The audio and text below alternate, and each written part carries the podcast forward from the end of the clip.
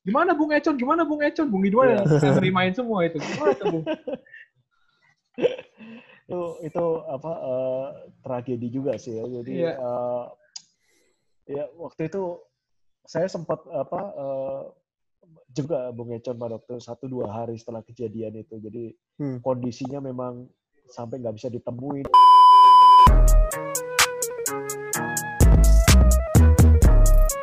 You know everybody been waiting on that baby, man. I mean it like ever since baby on baby drop, man. Ever since baby on know, baby drop. Ain't nobody drop shit. Let's go. Oke, selamat pagi, selamat siang, selamat sore, dan selamat malam teman-teman Abbas Talk semua. You're listening to Abbas Talk Season 2. Kembali lagi bersama gue Vincent Manahem dan temen gue. Dan gua Abo Christian dan kita masih sudah dua bulan saja di rumah saja nih. Bener banget nih. Ini kalau kita lihat-lihat banyak yang semakin produktif ya, Bu. Banyak, banyak hal yang harus kita lakukan juga. gitu Iya, kan. iya sama, Sama ini pen- seperti sama-sama ini Chen, apa sama penjual-penjual kayak eh, apa tuh eh, alat yoga gitu pada laku Chen. Pada olahraga Nah, semua iya, soalnya di rumah sepeda-sepeda Iya, laku iya. semua gitu kan. kayak le- kayak Legend Home Shopping gitu ya. oh, kita nggak naruh iklan ya di situ. Ada iklan. Oh. Tapi Chen di episode 33 ini kita ngundang Oke. eh, pelaku basket juga tapi bukan pemain Chen. Ini iya, ini senior banget, ber- senior bet. agak berbeda nih kita. Mungkin teman-teman yang udah sering nonton IBL agak familiar nih. Pasti familiar ya, Boy ya dengan suaranya. Ya, terus gue termasuk yang salah satu gini, Chen. Ini kalau eh, ini orang nggak ada di suara streaming kan kayaknya gue malas nonton soalnya kayak Kayaknya ada gimana yang gitu. kurang. Kayaknya Eh, ada yang kurang, kan. gitu. Iya. Bener, setuju, setuju. Iya. Mungkin lu mau kasih pantun dulu kayaknya sebelum Iya. dipanggil. Iya, kita langsung kenalin aja ya. Hari Yoi. Lebaran pergi ke pasar ikan. Cakep. Cakep. Lebarannya bareng si Dodo. Yoi. Inilah orang yang kita nantikan. Komentator, komentator favorit kita, Bung Ridwan Ongko Widakdo. Wey. Yoi. Halo, Mantap Bu. juga nih pantunnya nih. halo, halo. Halo, Bu. Halo, Sen. Halo, Bung. Aman ya. Gimana PSBB, Ya, ya. Bung? Kayaknya makin Ah. produktif nih telekomentator jalan iya terus. nih. Ya, rasanya kita kita mesti inilah, mesti lebih produktif lagi di masa-masa gini, terutama Hmm. eh, daripada waktu kosong kan lebih baik kita coba Ya, ya. terus Iya. uh, membangkitkan semangat para fans basket apa pun yang kita bisa ya salah satunya melalui podcast, Hmm. salah satunya melalui YouTube channel kayak gitu kan biar Hmm. para fans basket terutama ini bisa terisi dengan hal-hal yang lebih apa ya, lebih edukatif gitu ya. Ya, Kalau iya. kita dengerin podcastnya Abu sama Vincent ini kan juga sangat edukatif juga gitu kita bisa, Waduh. dengerin, bisa ya, lepas lepas kangen lah sama sama apa sama dunia basket walaupun saat ini kita belum bisa ke lapangan langsung tapi kan minimal Iya. Ya. ceritanya dengan berapa apa eh, figur-figur basket ini kan kita bisa ya berdoalah semoga lebih cepat hingga kita nanti begitu kembali lapangan lebih seru lagi rasanya. Iya. Ah, amin, Nah, amin, amin. itu kalau amin. Bung Ridwan sendiri sehari kayaknya bisa banyak shoot sama orang ya, Bu ya? Lewat Zoom ya? Itu dia, Bung. Enggak soalnya se- acara apa eh, konten yang saya bikin ini kan eh, sangat simple, sangat sederhana sekali. Terus kemudian Iya. juga apa target yang saya eh, mau bikin ini kan nggak terlalu panjang juga karena eh, paling 15 menit lah, 15-20 menit gitu dan kebanyakan juga pertanyaan-pertanyaan yang saya yakin eh, yang kita interview itu juga sudah apa eh, menguasai gitu. Jadi Iya. Uh, bukan bukan tanpa ya menurut saya sih nggak perlu banyak preparation lagi ya jadi langsung Oke. tembak aja kita tahu latar belakang mereka mereka pasti bisa jawab jadi ya kita Iya, iya, iya. ngobrol-ngobrol aja seperti saat ini sama Abu sama Vincent ini. Iya, iya. Benar-benar. Bung, Berarti tapi gimana, penasaran deh, apa eh, inspirasi si telekomentator itu ada ada sempat ngelihat dari mana kah, Bung? Atau misalkan cuman muncul aja gitu dari eh, ide Bung Ridwan sendiri? Uh, karena karena banyak sekali kesempatan ya uh, uh, banyak sekali hal-hal yang kita tidak sempat lakukan pada waktu regular season pada waktu apa dunia ini masih normal nih. Uh, Iya, kebanyakan kan waktu saya kan uh, banyak cuma di sisi lapangan jadi komentar. Kalau kita nonton IPL kan gamenya kan dirapel tuh. Iya. Ya, Satu hari bisa itu. empat game kan. Nah, sebenarnya dari tiap game atau tiap event, tiap kejadian dari basket, dari seri IBL itu ada banyak sekali sebenarnya hal-hal yang kita bisa tanyakan ya atau apa oke. namanya eh, kayak umpamanya nih kayak kemarin ada Montreal Williams umpamanya dunk over dari Tivan umpamanya gitu Iya. kan. Itu kan banyak sekali cerita kenapa bisa kejadian kayak gitu, apa yang terjadi, bagaimana efeknya. Iya. Tapi Iya. kan hal itu belum sempat kita gali kan. Nah ini Hmm. kebetulan Hmm. ada waktu-waktu seperti ini ya kita coba gali, kita hubungi lagi pemainnya, coachnya, Oke. timnya kan kita tanya lagi gimana sih apa apa yang berkesan dari event itu, apa dampaknya, apa yang perlu dilakukan, Hmm. bla bla bla kayak. Jadi ini kesempatan kita untuk menggali lagi ya dari apa yang Oke. terjadi di IBL 2020, tapi juga uh, belakangan ini saya juga topiknya juga oleh mulai beralih juga gitu.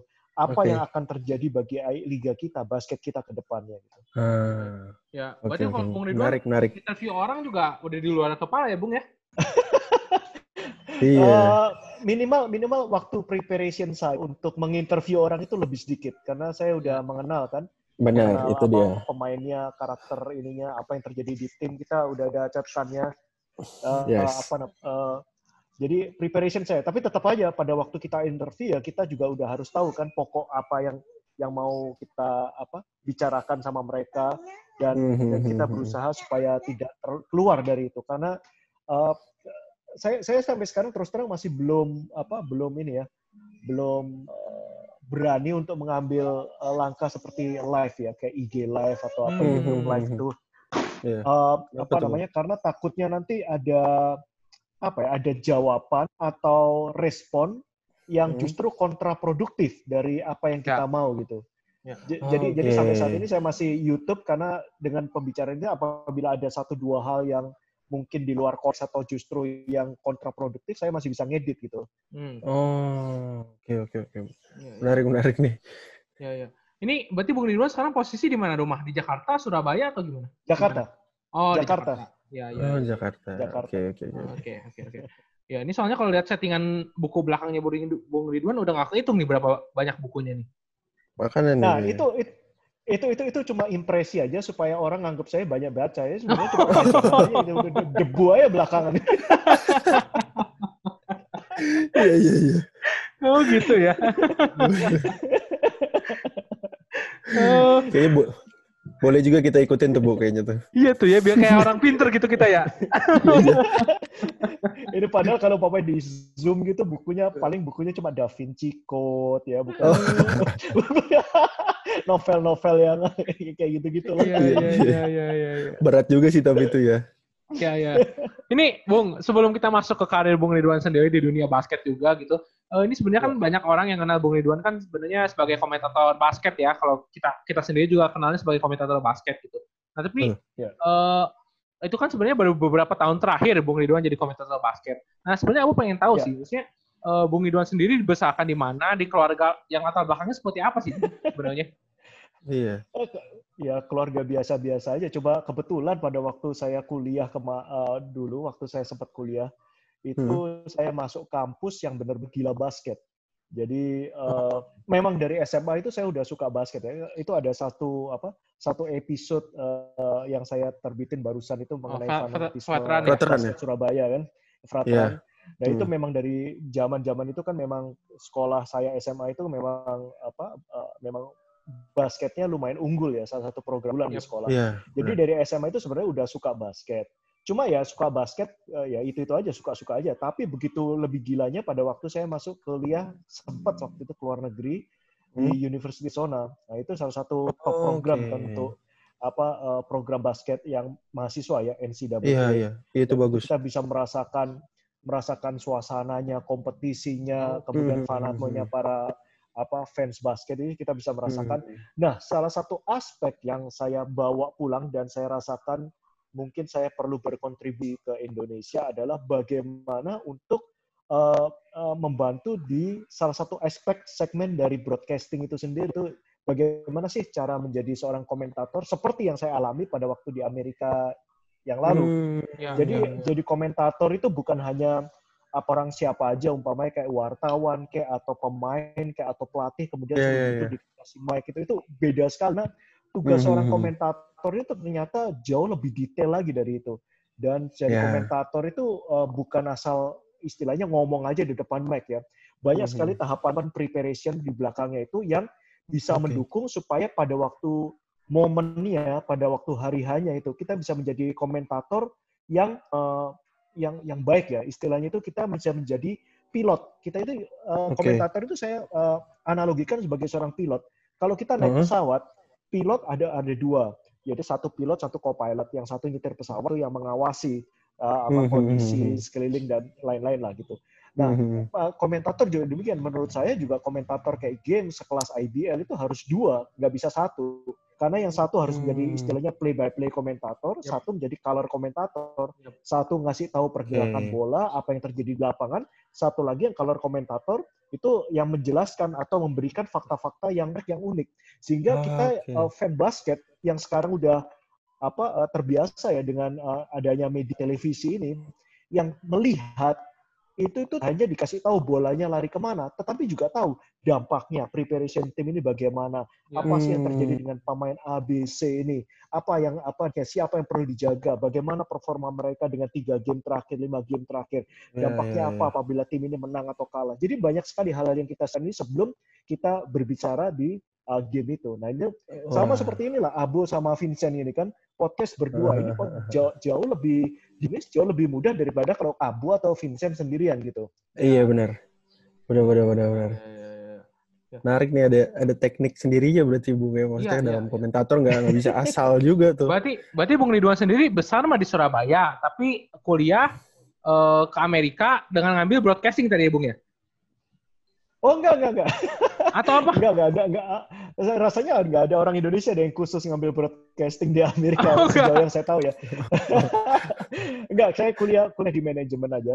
Cuma kebetulan kan saya setelah kuliah saya dapat kesempatan Oke. bekerja di sana. Jadi saya kurang lebih tinggal di Amerika mungkin sekitar 12 tahun gitu. Jadi ada apa pengalaman yang cukup, kemudian Oh, balik lagi banyak. sini kita eh, apa hobi kita ini juga tetap berlanjut. Saya diajak Mhm. waktu itu apa namanya eh, ngurusin satu tim namanya Tomang Sakti kan di Jakarta Oke. itu Oh, Uh, kita oh, mulai oke. involve dari dasar bagaimana banknya kemudian kita rasakan uh, apa namanya uh, gamenya sebenarnya ya kompetisi basket di Indonesia itu udah seru Iya. Hmm. udah seru sebenarnya cuma bagaimana kita mempackage game yang seru ini sehingga bisa diterima oleh masyarakat luas ini yang perlu Oh, kita oke. perjuangkan lagi karena Ya. begitu Mhm, masyarakat itu merasa bahwa game ini seru dan ini layak ditonton ini layak kita ikutin otomatis nanti akan bergulir ke industri basket itu sendiri. Nah, kalau industri basket ini bergulir, tentunya Mhm. nanti kompetisi akan semakin apa namanya semakin eh, semakin meningkat, semakin sengit karena Mhm. eh, kemampuan dari tiap tim, kemampuan dari apa stakeholder dari basket itu sendiri akan berkembang, Mhm. akan memperoleh benefit dari basket ini.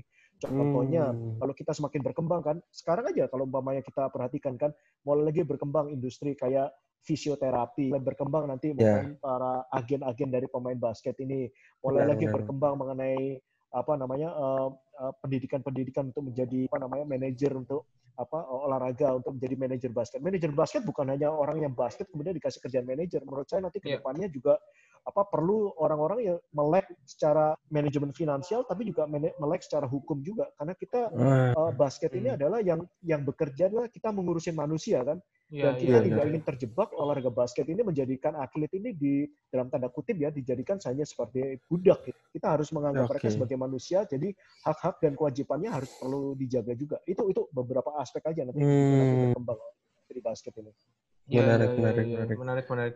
Berarti Bung Ridwan tuh berarti lulus SMA tuh tahun 93 di ke Amerika 12 tahun tuh 2005 baru aduh ini 2005 Tomang Sakti itu. So- Tomang Sakti. Iya, setelah itu nonton uh, ngurusin Tomang Sakti. Waktu itu Tomang Sakti Putri. Jadi uh, Oke. kebetulan masuk ke Divisi 1 Jakarta dan waktu itu lahirlah WNBL ya. Iya. Kemudian masuk Iya. ke WNBL dan seterusnya dan seterusnya dan, dan bergulir lah dari sana gitu. Jadi uh, Hmm. apa uh, menurut saya waktu itu dan sampai hari ini saya juga masih percaya bahwa uh, bola basket putri kita ini underexposed ya. Uh, Iya, Iya, benar. menurut saya uh, bola basket putri kita ini memiliki kans yang besar sekali untuk bisa berbicara lebih banyak di event internasional. Jadi Hmm. uh, kita kita harapkan ya mungkin kalau umpamanya situasi sudah normal banyak lagi uh, para apa pecinta basket nanti yang bisa mendorong ya. Uh, karena menurut saya uh, baru saja saya selesai yang oh sorry yang tadi waktu episode saya dengan fanatisme Surabaya salah satu uh, pembicaranya kan Henny Suciono tuh pemain nasional Ya. di Surabaya alma mater saya juga. Uh, dia bilang ada benarnya juga bahwa yang jadi masalah adalah bukan masalah skill pemain basket kita, tapi kesempatan timnas Hmm. kita untuk uh, uji tanding Iya. luar. Jadi, uh, Oke. Apa namanya? um, kalau umpamanya timnas basket kita ini cuma uh, apa uji kemudian ditanding dengan lawan yang itu-itu aja tanpa tan- tangan yang lebih berat lagi, yaitu nanti uh, efeknya adalah pada waktu nanti di apa kompetisi internasional tentunya kurang maksimal gitu performa mereka. Mhm, Jadi mhm, Iya, mhm. iya. mungkin hal itu yang bisa kita dorong. Iya, iya, Iya, iya, iya. iya. Ya, Benar, benar, benar, benar. Mhm. Nah, itu berarti Bung Ridwan kan sebenarnya dari di apa tadi kembali lagi di SMA ya. Di SMA kan salah satu basket unggulan juga, sekolah basket unggulan. Nah, itu Bung Ridwan di situ nggak ada kepikiran buat jadi atlet, Bung? Basket? Ya, enggak, enggak, ada. enggak, karena eh, apa namanya? saya, saya saya sampai sekarang masih lebih suka duduk di tepi lapangan sambil melihat orang basket teriak-teriak di pinggir lapangan. jadi makanya takdirnya kan jadi komentator karena duduk di Oh, lapangan iya, tuh iya, teriak-teriak. iya, iya. Tapi nggak sempat tekunin, Bung. Iya, iya, iya. Nggak sempat tekunin. Oh enggak. Eh, wa- kalau umpamanya dulu dulu waktu kuliah eh, apa namanya eh, sempat main-main gitu ya. eh, maksudnya eh, ya kayak apa ya kayak kompetisi-kompetisi kecil-kecilan gitu aja. Tapi Iya.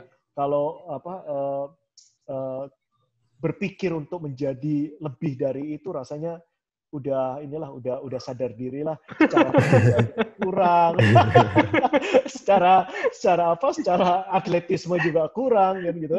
Tapi maksudnya dari dari dari sini juga saya juga ngajak juga ya sama fans-fans basket gitu ya. Kalau umpamanya Ah, ya kita memang uh, hobi sama basket, kita jadi fan basket. Tapi uh, untuk kita berkontribusi terhadap olahraga basket itu ya mhm, nggak perlulah kita harus menjadi Benar. pemain basket kan. Iya. Banyak hal Benar. hal-hal lain yang kita bisa lakukan ya. Jadi main basket ayo sebagai olahraga, main basket ayo kita sebagai apa sarana untuk sosialisasi. Tapi diharapkan ini sebagai olahraga basket ya di tanah air kita ini kita Mhm. membutuhkan begitu banyak orang, begitu banyak eh, pihak bisa mengembangkan olahraga ini mungkin bisa Mhm. menjadi olahraga nomor dua lah terbesar di Indonesia. Saya Amin, rasa ada amin, potensi amin. di sana. Iya, iya benar. benar. benar, benar. Berarti dari dari dulu udah bisa menganalisa pertandingan ya, Bung ya? Dari sendiri saja sudah dianalisa soalnya ya. Jadi eh, apa ya? Itu itu satu satu apa? Satu ketertarikan tersendiri memang yang eh, nggak nggak sengaja gitu. Jadi Hmm. eh, yang paling paling gampang gini, eh, pendekatan yang saya lakukan dulu itu gini. Ada satu pelajaran yang dianggap orang eh, SMA ya, mungkin zaman Hmm. Abu sama Vincent juga juga dulu la- ngalamin juga. Mungkin Iya. salah satu pelajaran yang sering dikatakan orang paling membosankan itu pelajaran sejarah gitu.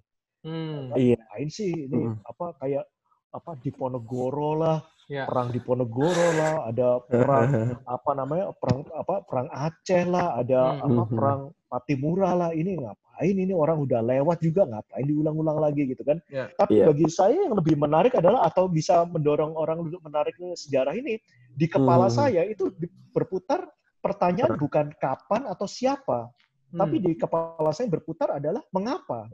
Jadi Hmm. kayak Hmm. apa eh, kita ngomong kayak perang Diponegoro gitu. Itu ya kalau kita cuma ngomong pangeran Diponegoro kalah Iya. itu 1825, 1830. Ya orang-orang ya ya apa ya kayak gitu ya bosen. Tapi kalau mau kita tanya, apa sih Pangeran Diponegoro itu sampai susah-susah ngelawan Iya. Belanda? Iya. Alasannya apa sih? Kenapa sih? Terus strategi perangnya apa? Ngelawan Belanda. Belanda kan senjatanya lebih komplit, duitnya lebih banyak. Pangeran Diponegoro bukan raja loh, dia itu cuma pangeran Iya. aja loh. Bagaimana dia bisa apa mengajak pengikutnya, kemudian orang-orang di Jawa Tengah itu diajak untuk angkat senjata melawan Belanda.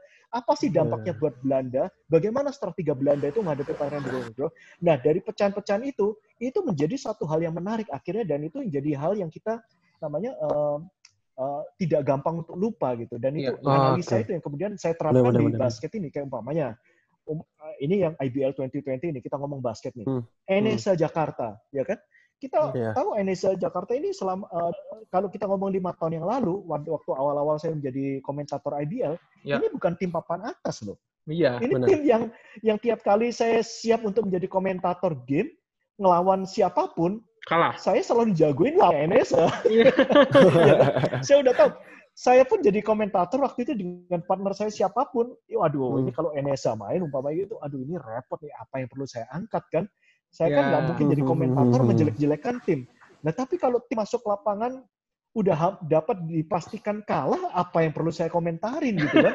Nonton Iya, juga. iya. Waktu itu saya masuk ke lapangan, yang nonton nggak ada, main jam satu siang nggak ada penonton. Wah, itu berat Saya sih. cuap-cuap di depan komentator pun juga saya yakin yang nonton paling belasan orang kan, nggak ada ratusan gitu, Ah, ya, iya, belasan iya. orang aja gitu.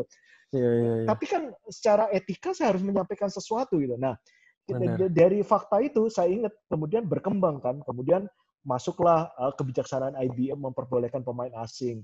Kemudian Hmm. uh, perlu dicatat juga bagaimana uh, manajemen dari NSA itu begitu diligent ya, begitu dengan rapinya mereka uh, meneliti, melakukan penelitian, melakukan riset terhadap pemain yang mau mereka ambil.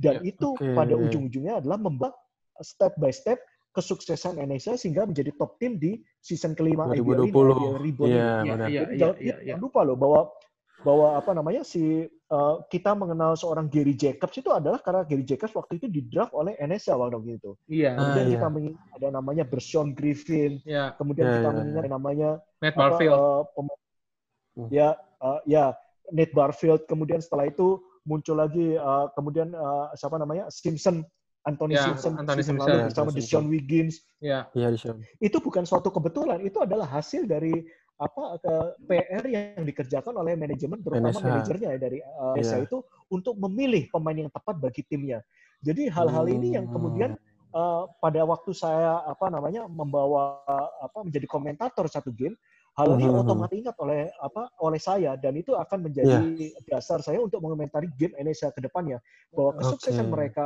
season ini bersama Mike Glover bersama apa Jordan Madrid Andrews bersama Deshaun Wiggins Hmm. ini adalah rangkaian dari kesuksesan mereka selama 3-4 tahun terakhir ini itulah kurang lebih kayak gitu Oke. caranya. Iya, iya, iya. Nah, tadi kan Bung Ridwan udah sempat cerita tentang dasar soal eh, melakukan komentator dan segala macam ya. Sebenarnya momen apa sih Bung yang yang Bung Ridwan mulai dikenal gitu sebagai as a komentator di basket gitu kan? Apa pas 2015 Bung pas pas peluncuran Starting Five Sports Management tuh? Eh, enggak, enggak. Sebenarnya gini, eh, saya jadi komentator itu karena volunteer. Ya itu tadi, Oh, seperti yang saya katakan bahwa saya eh, saya ceritakan saya eh, saya ingin berkontribusi di basket Indonesia eh, sesuai dengan kemampuan saya. Mungkin saya nggak bisa main basket, Hmm. mungkin secara saya finansial saya nggak bisa bantu untuk menjadi kayak sponsor atau apa donatur. Mungkin Hmm. saya apa eh, secara eh, manajemen waktu saya masih ada kerja luar ya, saya nggak bisa jadi ngurusin satu tim. Tapi yang saya bisa lakukan adalah ketika saya ada kesempatan untuk membantu bagian broadcasting ini, saya Hmm. volunteer. Saya, saya saya ajukan diri saya, saya tawarkan Oke. ini loh menurut saya cara menjadi komentator yang baik itu kayak gini. Ini menurut pengalaman saya. Ini yang perlu dipersiapkan. Iya, iya, Masalah iya, iya. teknisnya kayak gini. Harus duduknya di gini gini gini. Bagaimana ini apa namanya? Itu nanti bergulir. Jadi sedikit demi sedikit step by step kita coba kembangkan ini hingga eh, secara nggak sadar harusnya para fans basket di Indonesia saat ini nih udah memiliki standar. Saya yakin Abo dan Vincent pun juga sekarang kalau menonton basket udah ekspektasinya udah tinggi. Hmm. Harus ada komentar yang kayak gini penyampaiannya. Iya, benar. Iya, benar, benar. gini. Ya. Ya kan nggak bisa nggak bisa sembarangan lagi karena banyak sekali orang di luar sekarang eh, di luar sana siapa pun komentatornya begitu mereka rasa nggak serak itu berarti ada satu apa ya ada ada satu standar yang telah kita establish itu secara tidak sadar. Hmm. Iya, benar. Ini loh standar untuk basket profesional minimal ya untuk basket profesional Indonesia Yes. ini loh standar broadcastingnya udah tercapai di situnya dan mudah-mudahan kita bisa kembangin lagi ke depannya sehingga yaitu tadi tujuan akhirnya supaya basket kita ini semakin berkembang bisa menjadi olahraga besar di Hmm. Indonesia. Iya, iya, iya, iya, iya. Nah, ini kalau ngomongin komentator juga nih, sebenarnya kan Bung Ridwan dikenal bukan hanya sendiri ya, duet lah. Ketika Bung Ridwan ngomong, Iya. Duet kan sama Bung Econ gitu kan ya. Kalau misalnya Betul. orang dulu bilang, Iya. Bung Ridwan, Bung Econ, Bung Ridwan, Bung Econ gitu. Nah, sebenarnya dulu pas ketemu Bung Econ tuh pas lagi ngapain, Bung? Soalnya kan Bung Econ kan sempat Ya. jadi driver juga kan? Driver NASCAR, apa ya? F1, Ya. apa ya? Pembalap ya dia dulu kan? Pembalap motor, pembalap Iya. motor. Iya, Jadi ini iya. sekarang masih masih involved di industri apa motor itu. Iya. Uh, tapi Oke. uh, memang Econ kan memang dasarnya dia pemain basket, dia bekas pemain basket, pemain profesional. Iya. Kemudian pada waktu awal dari IBL Reborn itu saya memang uh, ya seperti yang tadi saya sampaikan, uh, saya menolak uh, satu game itu komentatornya cuma satu orang. Mm-mm. Saya harus butuh pendamping. Ya. Oh, pendamping yang terbaik adalah orang yang memang sudah berpengalaman di uh, liga ini, yang ini dengan liga ini. Ya. Dan itu uh, saya rasa uh, figur dari Edison Wardana, Bung Econ itu yang paling pada Iya. saat itu dan nilai plusnya adalah suara dari Bung Econ itu yang menurut Ya. saya bisa dijual. Hmm. Sangat familiar sekali. Begitu apa begitu suara menyampaikan salam ya selamat malam para kembali wah rasanya jangankan para penonton di rumah yang mendengarkan saya sendiri yang Ya. di sampingnya begitu mendengar suara Bung Econ udah ada satu apa satu joy ya satu Iya. Iya, iya, iya. kesenangan Benar, tersendiri benar. gitu bahwa Ada ciri dia itu udah jadi benar. suaranya IBL ini Iya. ya, Iya, udah itu sangat dia. khas sekali lah Iya. Oh ya. Berarti itu pas lagi pas lagi ini ya, pas lagi ny- nyari orang ketemu Bung Econ, berarti nyari langsung Bung Econ diambil ya Bung ya.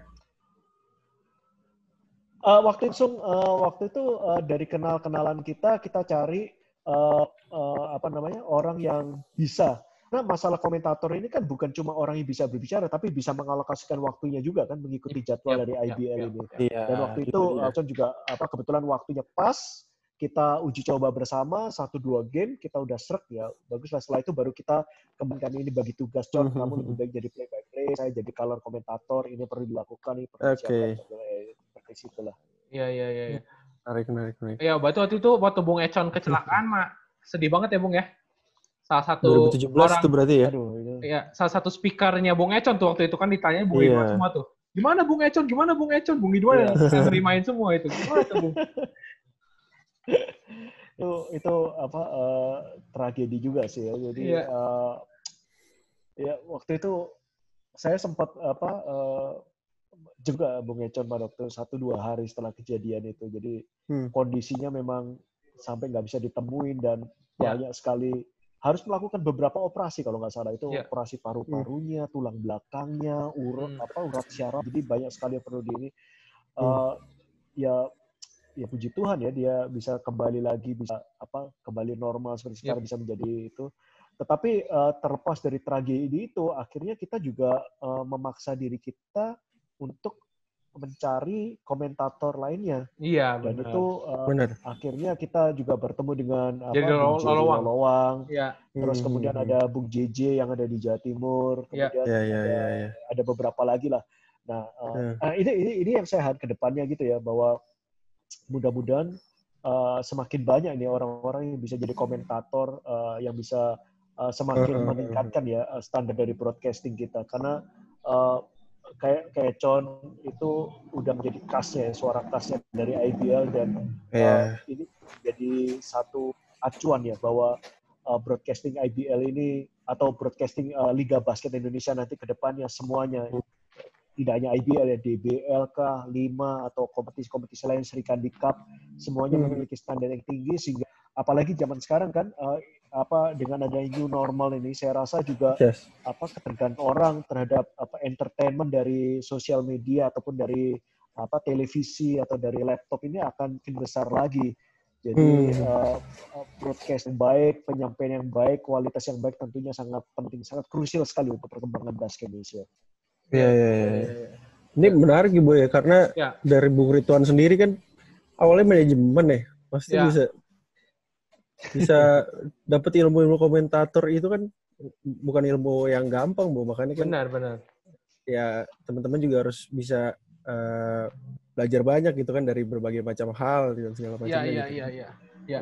Nah ini Chen ngomong-ngomongin tentang eh, komentator ya kan pasti Iya. eh, kata kayak Bung Dewan kayak kata Bung Ridwan tadi kan sebenarnya bukan hanya orang yang bisa ngomong tapi ya yang bisa menjelaskan play by play gitu kan. Nah ini Ya, kalau ngomongin partner di Bung ya, ini kan banyak juga Bung Ridwan kan Bung Econ bek- Ya. bekas pemain, terus Mario Gerungan juga pernah jadi partner Bung Ridwan. Hmm, hmm, hmm. Ya kan Jerry Lolowang juga eh, Iya. mantan pemain juga. Nah, kalau misalnya kita tanya nih Bung, dari kalau misalnya Bung Ridwan boleh milih gitu, dari dulu sampai sekarang selain Hmm. yang udah pernah partneran sama Bung Ridwan, menurut Bung Ridwan pemain IBL yang istilahnya public speaking-nya cukup baik, tiga orang deh Bung, yang kira-kira bisa jadi komentator. Nah, pengalaman Hmm, Bung. hmm. Pemain IBL yang, yang yang masih main sekarang. Boleh, boleh deh. Yang Bung Ridwan, Siap. ya kira-kira siapa Bung yang Oh, public speaking-nya bagus gitu, Bung Ridwan? yang main sekarang masih wah banyak sekali sebenarnya. Sebenarnya eh, apa namanya begitu para pemain itu eh, kita kasih kesempatan untuk berbicara, kemudian apa namanya eh, kita bisa arahkan mereka untuk mengomentari game dan kita bisa membawa suasana yang kondusif buat mereka sebenarnya banyak. Eh, Mhm. Apa namanya? Pemain IBL yang bisa menjadi color komentator ya. Uh, Ya. Saya sempat beberapa kali berbicara umpamanya sama Adi Pratama, Oke. kemudian uh, bersama dengan uh, apa namanya uh, siapa itu namanya uh, Difta Pratama, kemudian Ya. juga uh, pemain-pemain uh, atau, atau teman-teman pemain seperti Dudu Sitepu, Andi Batam. Ini Hmm, mereka hmm, semua hmm. memulai mem- apa memiliki skill yang yang menurut saya cukup baik gitu untuk bisa menjadi komentator ya, untuk menjadi uh, karena gini, sorry. uh, kita harus tegaskan lagi mengenai konsep dari komentator itu sendiri. Kalau Ya. kita mau jadi play by play dan color komentator seperti saya seperti saya dan Bung Econ, ya uh, menurut saya itu rada apa lebih lebih apa lebih lebih susah ya dalam Ya. artian karena uh, bukan cuma masalah uh, pengetahuan aja tapi juga talenta untuk berbicara. Uh, kalau saya mengambil istilah dari Bung Jerry Lolowang itu adalah apa uh, apa istilahnya itu verbal knowledge itu Hmm. uh, dibutuh uh, uh, untuk untuk bisa berbicara langsung di depan publik gitu. Tetapi uh, bagi para pemain skate ini kalau kita bisa tempatkan mereka sebagai analis itu mereka udah Hmm, otomatis. Karena apa yang mereka lihat, mereka udah rasakan, mereka pernah lakukan, dan itu menjadi sumber yang sangat luar biasa sekali untuk duduk di samping seorang komentator. Jadi kalau Wah. mau eh, tadi mau dijadikan eh, komentator ya mungkin perlu ada tahapan lain ya. Tetapi Iya. kalau untuk menjadi analis, saya rasa banyak pemain IBL yang bisa langsung menjadi analis. Oke. sedap, sedap, sedap, sedap. Mantap nih. Ini, ini kita boleh nih Bung ya, melamar volunteer ya. Oh boleh dong, boleh dong. Kalau sekali-sekali, sekali-sekali nanti kalau pemain memang memang tertarik, ini aja apa coba saya Abo sama Vincent gitu kan. Wah. coba ini kita bawain gitu, ya kan? Ini kayaknya kalau gue harus ini bu harus eh, latih suara deh, biar kayak Iya. mirip-mirip Bung Econ nih kayak. Suara kita kurang kerenyes ya Cen, ya, kayaknya ya. Iya kurang kurang gimana gitu kan makanya. Iya, Ya, tapi tapi yang paling paling penting sebenarnya adalah eh, satu hal yang perlu saya eh, sampaikan pada semua orang yang pamannya tertarik menjadi komentator itu bukan masalah kualitas suara juga, tetapi Hmm. adalah eh, kemampuan kita untuk menahan diri untuk Hah? tidak memberikan komentar yang menjelek-jelekan pihak Ya. mana pun. benar. Ini yang Oke. terkadang sekali orang terjebak untuk menyampaikan karena kan kadang-kadang orang mungkin karena emosi lah atau Mhm. karena apa eh, karena ada satu momen lah di mana dia bisa apa eh, sangat saking senangnya atau saking eh, kesalnya atau gimana sehingga dia kelepasan Mhm. ngomong kan. Hmm. Jadi eh, apa umpama umpamanya nih dia secara di dalam hati dia dia fans terbesar dari tim A. Nah, Ya. salah satu pemain tim A udah di menit-menit terakhir, ya kan? Udah ketinggalan satu poin, dia megang bola, bolanya mau di shoot, bolanya lepas malah turnover gitu kan. Nah, Iya. dia, Itu dia. dia jiwa fans yang di dalam ini nggak sengaja Iya. kelepasan ngomong, wah, wow, apalah kurang pinter lah, kurang ini, kenapa nggak dipas aja lah, kenapa maksa lah. Itu Mhm. hal-hal itu yang apa salah satu apa rule ya bagi apa rule of thumb bagi seorang uh, komentator harus dihindari. Kita tidak kita sebagai komentator kita harus bisa mengomentari game 100% untuk mengajak orang itu untuk enjoy the game. Jadi Oke. kita seorang komentator kita bukan seorang uh, kita bukan seorang juri. Iya. Jadi kita Oke. berhak untuk ya? menghakimi atau Ya. mem- memberikan penilaian apalagi penilaian secara objektif. Ya. Jadi kita hanya Oke. menyampaikan apa yang terjadi dan kita menyampaikan apa dampaknya dari kejadian itu. Menurut saya You know everybody been waiting on that baby, man. I mean it like ever since baby on baby drop, man. Ever since baby on know, baby drop. Ain't nobody drop Oke, tadi kita udah dengerin cerita yang panjang ya, Bu ya dari tentang Bung Ridwan dan komentatornya segala macam. ya. menarik menarik ya. Menarik, masih menarik. Sekarang kita mau main game-game sedikit nih, Bu. Game Ya. yang sudah sudah biasa kita lakukan di beberapa episode sebelumnya. Ya. Ini game gamenya setuju nggak setuju, Bung namanya. Jadi Ya. kayak semacam tonight show gitu. Jadi ada ada satu statement, ntar Bung Ridwan tinggal jawab setuju atau nggak setuju sama kasih alasannya kenapa. oke. Oke. Ya ini Dulu ya, Bu ya. ya oke. Setuju dari uh, statement pertama, setuju atau nggak setuju? Hmm. Bung Ridwan paling nyaman berduet dengan Bung Econ di kursi komentator. Setuju. Wah. Kenapa, nih Bung? Emang banyak juga nih yang udah sama Bung Ridwan kan sebenarnya. Enggak, tapi kita juga apa uh, memiliki histori yang cukup lama ya. Jadi uh, Ya. memang uh, banyak komentator yang baik, uh, banyak komentator pendamping yang baik juga uh, yang pernah bekerja sama-sama saya. Tapi secara historis saya juga harus ingat juga bahwa Bung Econ dulu yang pertama kali apa berjuang bersama-sama ya pada waktu Ya. itu bersama saya di musim pertama IBL. Jadi kita yang meletakkan batu fondasi lah supaya kita memiliki standar untuk komentator liga profesional seperti apa. Jadi saya harus ingat hal itu. Wah, mantap, mantap, mantap. mantap. Setuju berarti ya. Setuju ya. Oke. Setuju. Nih, statement kedua nih. Setuju apa nggak setuju? Andai liga di- dilanjutkan nih, Hmm? Prawira Bandung punya kesempatan membuat kejutan menjadi pesaing juara nih.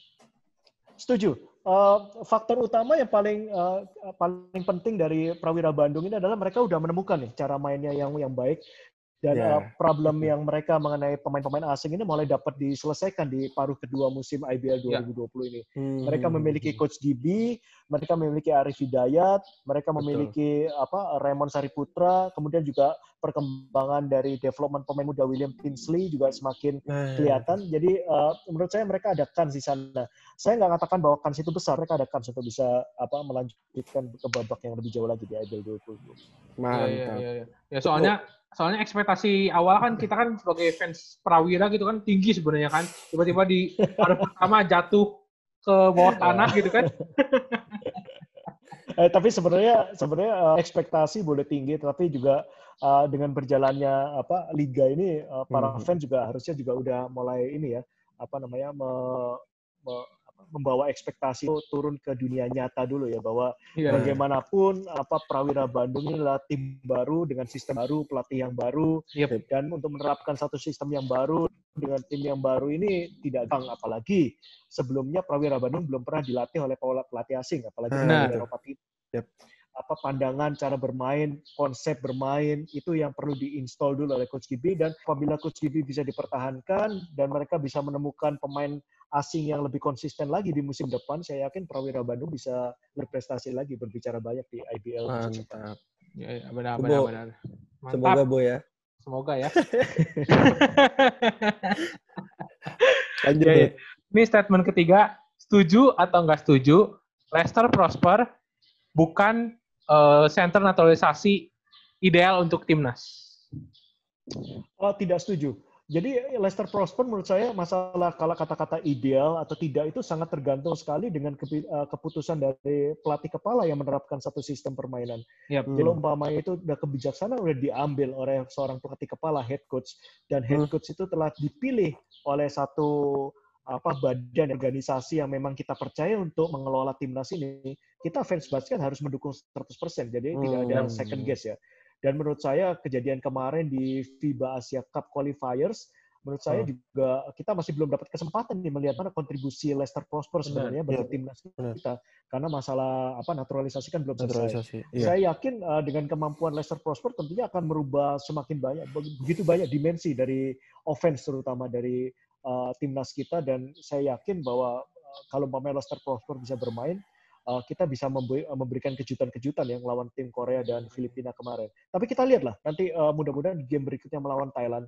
Uh, melawan Thailand ini merupakan game yang sangat krusial buat Krusial, Indonesia. Indonesia harus benar. menang karena apabila dalam uh, satu grup nanti di FIBA Asia Qualifier kita bisa menduduki peringkat ketiga, kita masih apa memperoleh kesempatan bermain satu putaran lagi untuk bisa apa menembus ke babak FIBA Asia Cup. Dan Ya. apabila kita bisa menembus babak FIBA Asia Cup, uh, kita resume kita uh, CV kita sebagai timnas ini bisa dipertimbangkan oleh FIBA agar kita bisa bermain di FIBA World Cup 2023. Iya, iya, benar, benar, benar, benar, benar. benar.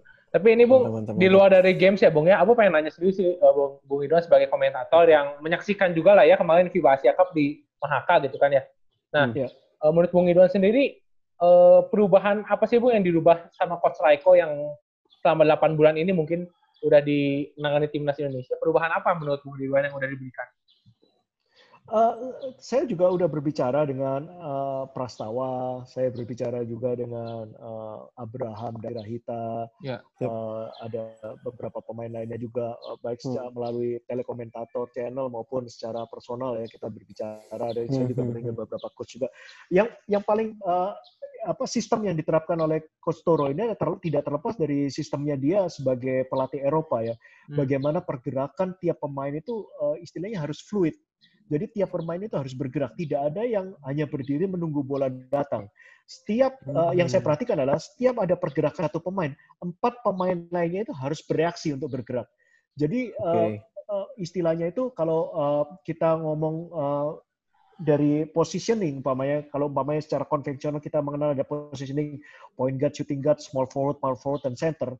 Itu dalam sistemnya Coach Toro ini pada waktu menyerang terutama itu posisi itu tidak lagi penting. Jadi tidak harus orang center itu harus ke pen area. Bisa juga Hmm. uh, apa uh, center itu keluar dari pen area memberikan screen terus kemudian nanti kemudian apa uh, pemain wingnya yang masuk untuk melakukan penetrasi bisa juga seperti itu. Uh, Ya, ya, jadi ya. eh, perubahan terutama adalah eh, bagaimana para pemain Indonesia ini melakukan adjustment ya, melakukan penyesuaian terhadap eh, pergerakan yang sangat mobile ini. Jadi eh, ini satu perbedaan besar yang saya perhatikan dan bagi para fans basket Indonesia saat ini tentunya hal ini sudah bukan hal yang asing lagi karena di Prawira Bandung di Stapak ada coach Gibi yang juga menerapkan sistem yang mirip-mirip dan di Satria Muda dengan coach Milos Pejic juga menerapkan sistem yang sama juga. Jadi eh, Hmm. eh, strategi ini diterapkan oleh karena eh, para head coach ini mengetahui bahwa pemain-pemain Asia, terutama pemain Indonesia ini secara fisik ini tidak apa tidak bisa ya untuk bermain one on one langsung dengan Ya, para ya, pemain ya. umpamanya dari Cina atau dari negara-negara Arab atau dari negara yang secara fisik lebih lebih besar dari kita.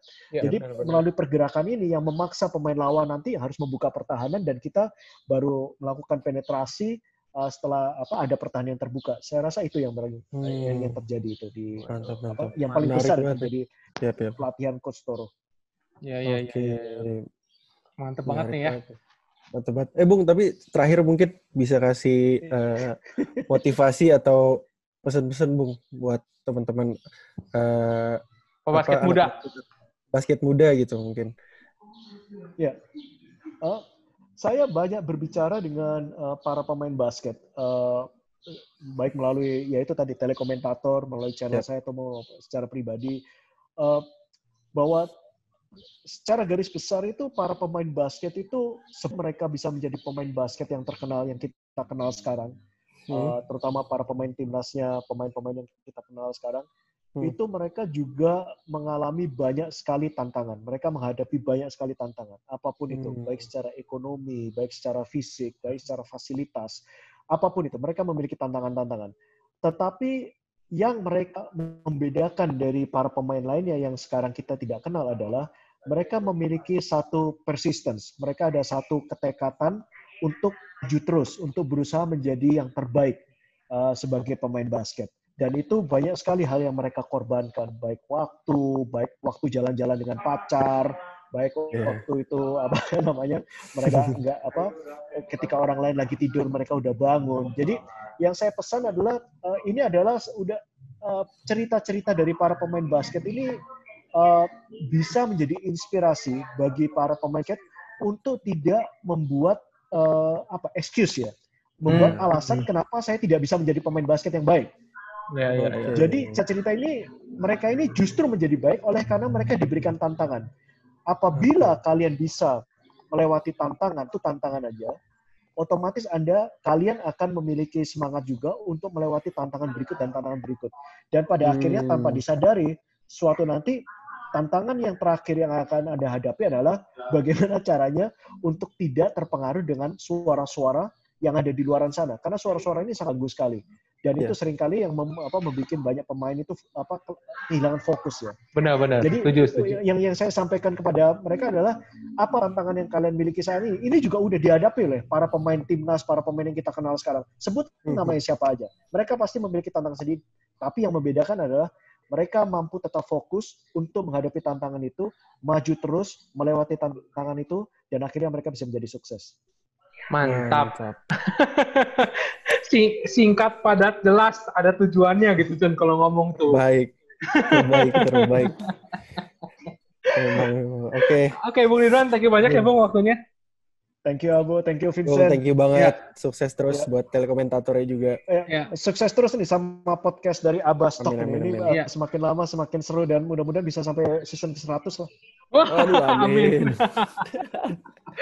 kita kita ada merchandise nih buat Bung Ridwan nanti nanti abot chat ya Bung ya. Buat buat jersey Asik, lah, asik. jersey sedikit. Ya, iya. Asik, asik. Siap. Kita foto Thank dulu you, Bung thank ya. you. Oke. Siap. Satu, dua, You know everybody been waiting on that baby. tiga. Lagi satu, dua. I mean it like ever since baby on baby drop, man. Ever since baby on baby drop, ain't nobody drop shit.